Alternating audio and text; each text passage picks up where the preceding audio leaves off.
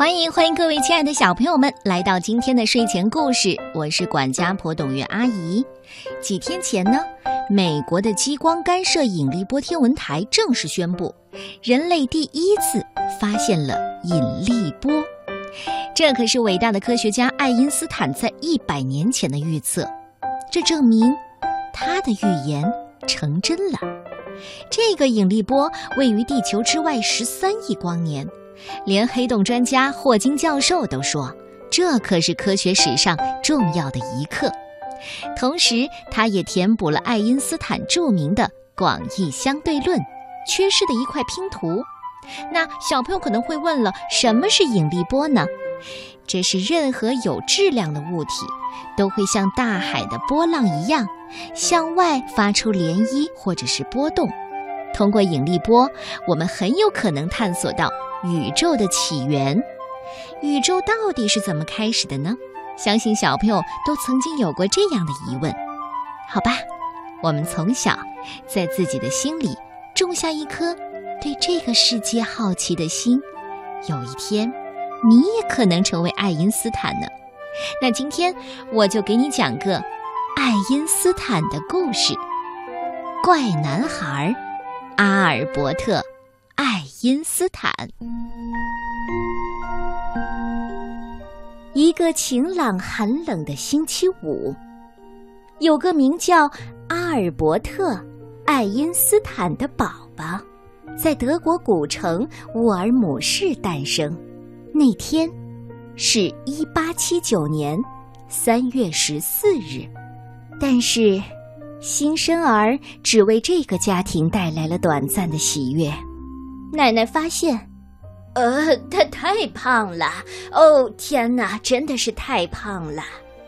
妈妈担心他的头太大，因为他的后脑勺有点肿。不过医生说了，别担心，这个孩子一切正常，他很好。爱因斯坦渐渐的长大了。很快就到了牙牙学语的年龄，可是他一句话也不会说。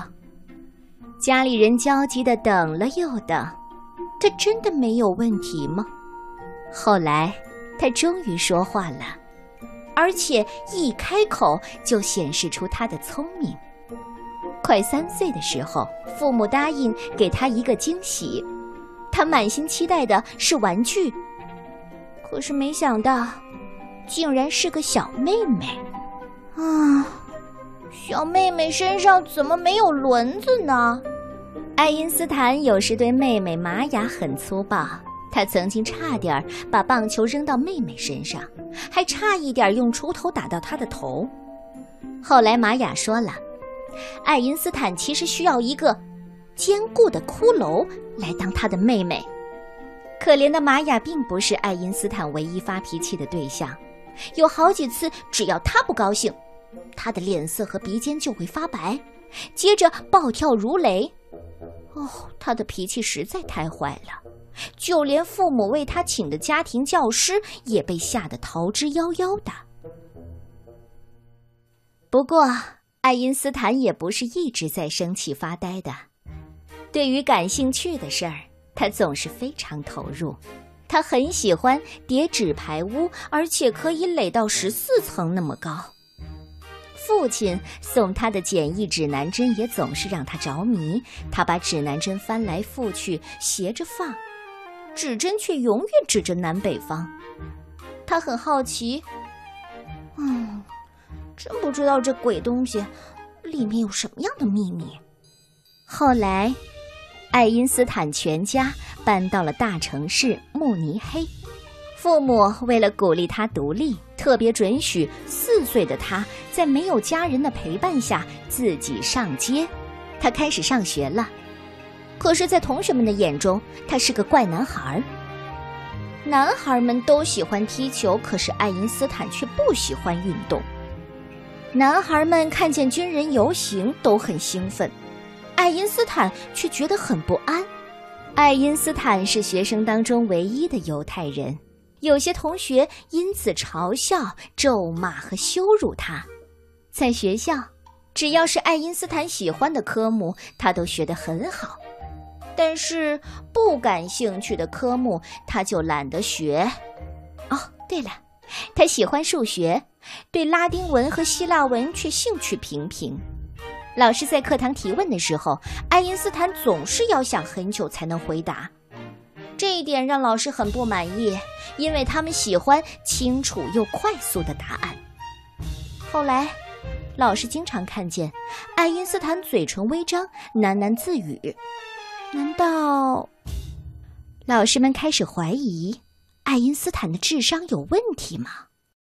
然而，爱因斯坦的成绩非常好，在家里他努力的练习小提琴，尤其是莫扎特的曲子，完全不需要老师督促。他长大之后是这么说的：“我相信做一件事情，热情比责任感更重要。”呃，至少对我来说是这样。爱因斯坦十二岁那年，父母邀请了一位名叫麦克斯·塔尔穆德的医学系学生来家里做客，他们俩成了好朋友。对爱因斯坦来说，这是个很独特的体验。后来，他形容自己当时不再那么孤独了。麦克斯给爱因斯坦一本几何学的书。那个充满形状、线条、顶点和角的世界，让爱因斯坦十分的惊奇。麦克斯说了：“我不知道为什么，才几个月的时间，他就把书全部读懂了。哦，他马上又投入到更高阶的数学研究。没多久，他的数学天赋一飞冲天，嗯，连我都追不上了。”除了数学，其他的学校作业都让爱因斯坦觉得很无聊。他说了：“那些漫不经心和机械式的教学真让人难受。我宁可接受各种处罚，也不要学习枯燥乏味的东西。”是的，爱因斯坦对学校有些课程不感兴趣，态度冷漠，让一些老师对他存有偏见。甚至有一位老师这么告诉爱因斯坦。我想你这辈子绝对不可能有成就。爱因斯坦根本不在乎老师怎么说，他整天沉浸在数学和音乐的世界里。他努力的思考心中的疑惑：乘坐光束的感觉像什么？如果能够以惊人的光速前进，世界会不会变得不一样？当爱因斯坦十五岁的时候。因为父亲工作需要，全家必须搬到意大利的米兰。但是就在爱因斯坦要离开德国的时候，得知法律规定他必须服兵役，于是他被迫留了下来，先完成高中学业，再去当兵。爱因斯坦搬进了学生宿舍，他的心情跌入了谷底，在学校过得一团糟。很渴望回到舒服的家，他的情绪和健康渐渐走下坡路。为了帮助他康复，他获得特别许可，终于离开学校，去意大利和家人团聚。那里的生活如同重见光明。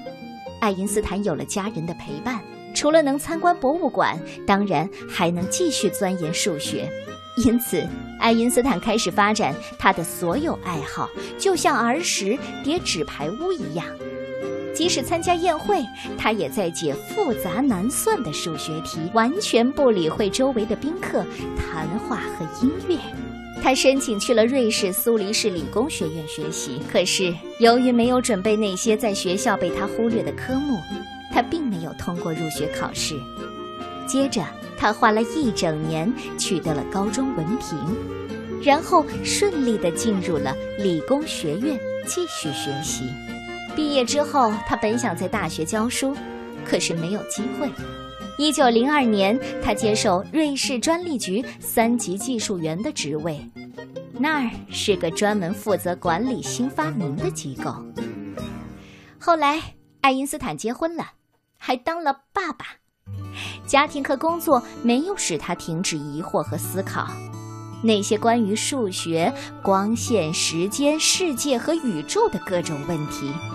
偶尔，爱因斯坦会推着儿子的婴儿车走过苏黎世的街道，脑中就像布满了星星的夜空一样，充满各种闪闪发亮的幻想，就像星星被人们组合描绘成星座的图案。爱因斯坦脑海当中那幅由空间、时间、能量和物质所构成的图像，也逐渐成型。那是从来没有人见过的图像。爱因斯坦发现，光是由称为光子的细微能量所组成的，然后形成光束，就像从水管喷出来的水柱。他说了，所有东西都在活动。当某些东西动得像光一样快的时候，就会发生奇妙的事儿。例如，时钟行进的速度仿佛变慢了，物体好像也变短了。爱因斯坦还说，有些像沙粒一样小的东西，其实蕴含着难以想象的能量。对科学家们来说，爱因斯坦发现的就是光电效应相对论；而对我们来说，他的想法就等于是电动门、电视、太空漫游和原子能。对爱因斯坦来说，他的成就为自己赢得了诺贝尔奖，他变得非常有名。但是在他的眼中，名声好像父母宴会中的嘈杂和喧哗，他一点都不在乎，仍然醉心于思考发明当中的各种难题。对整个世界来说，爱因斯坦这个名字。不再代表胖宝宝、爱生气的孩子，或者是怪男孩，而是一位伟大的思想家。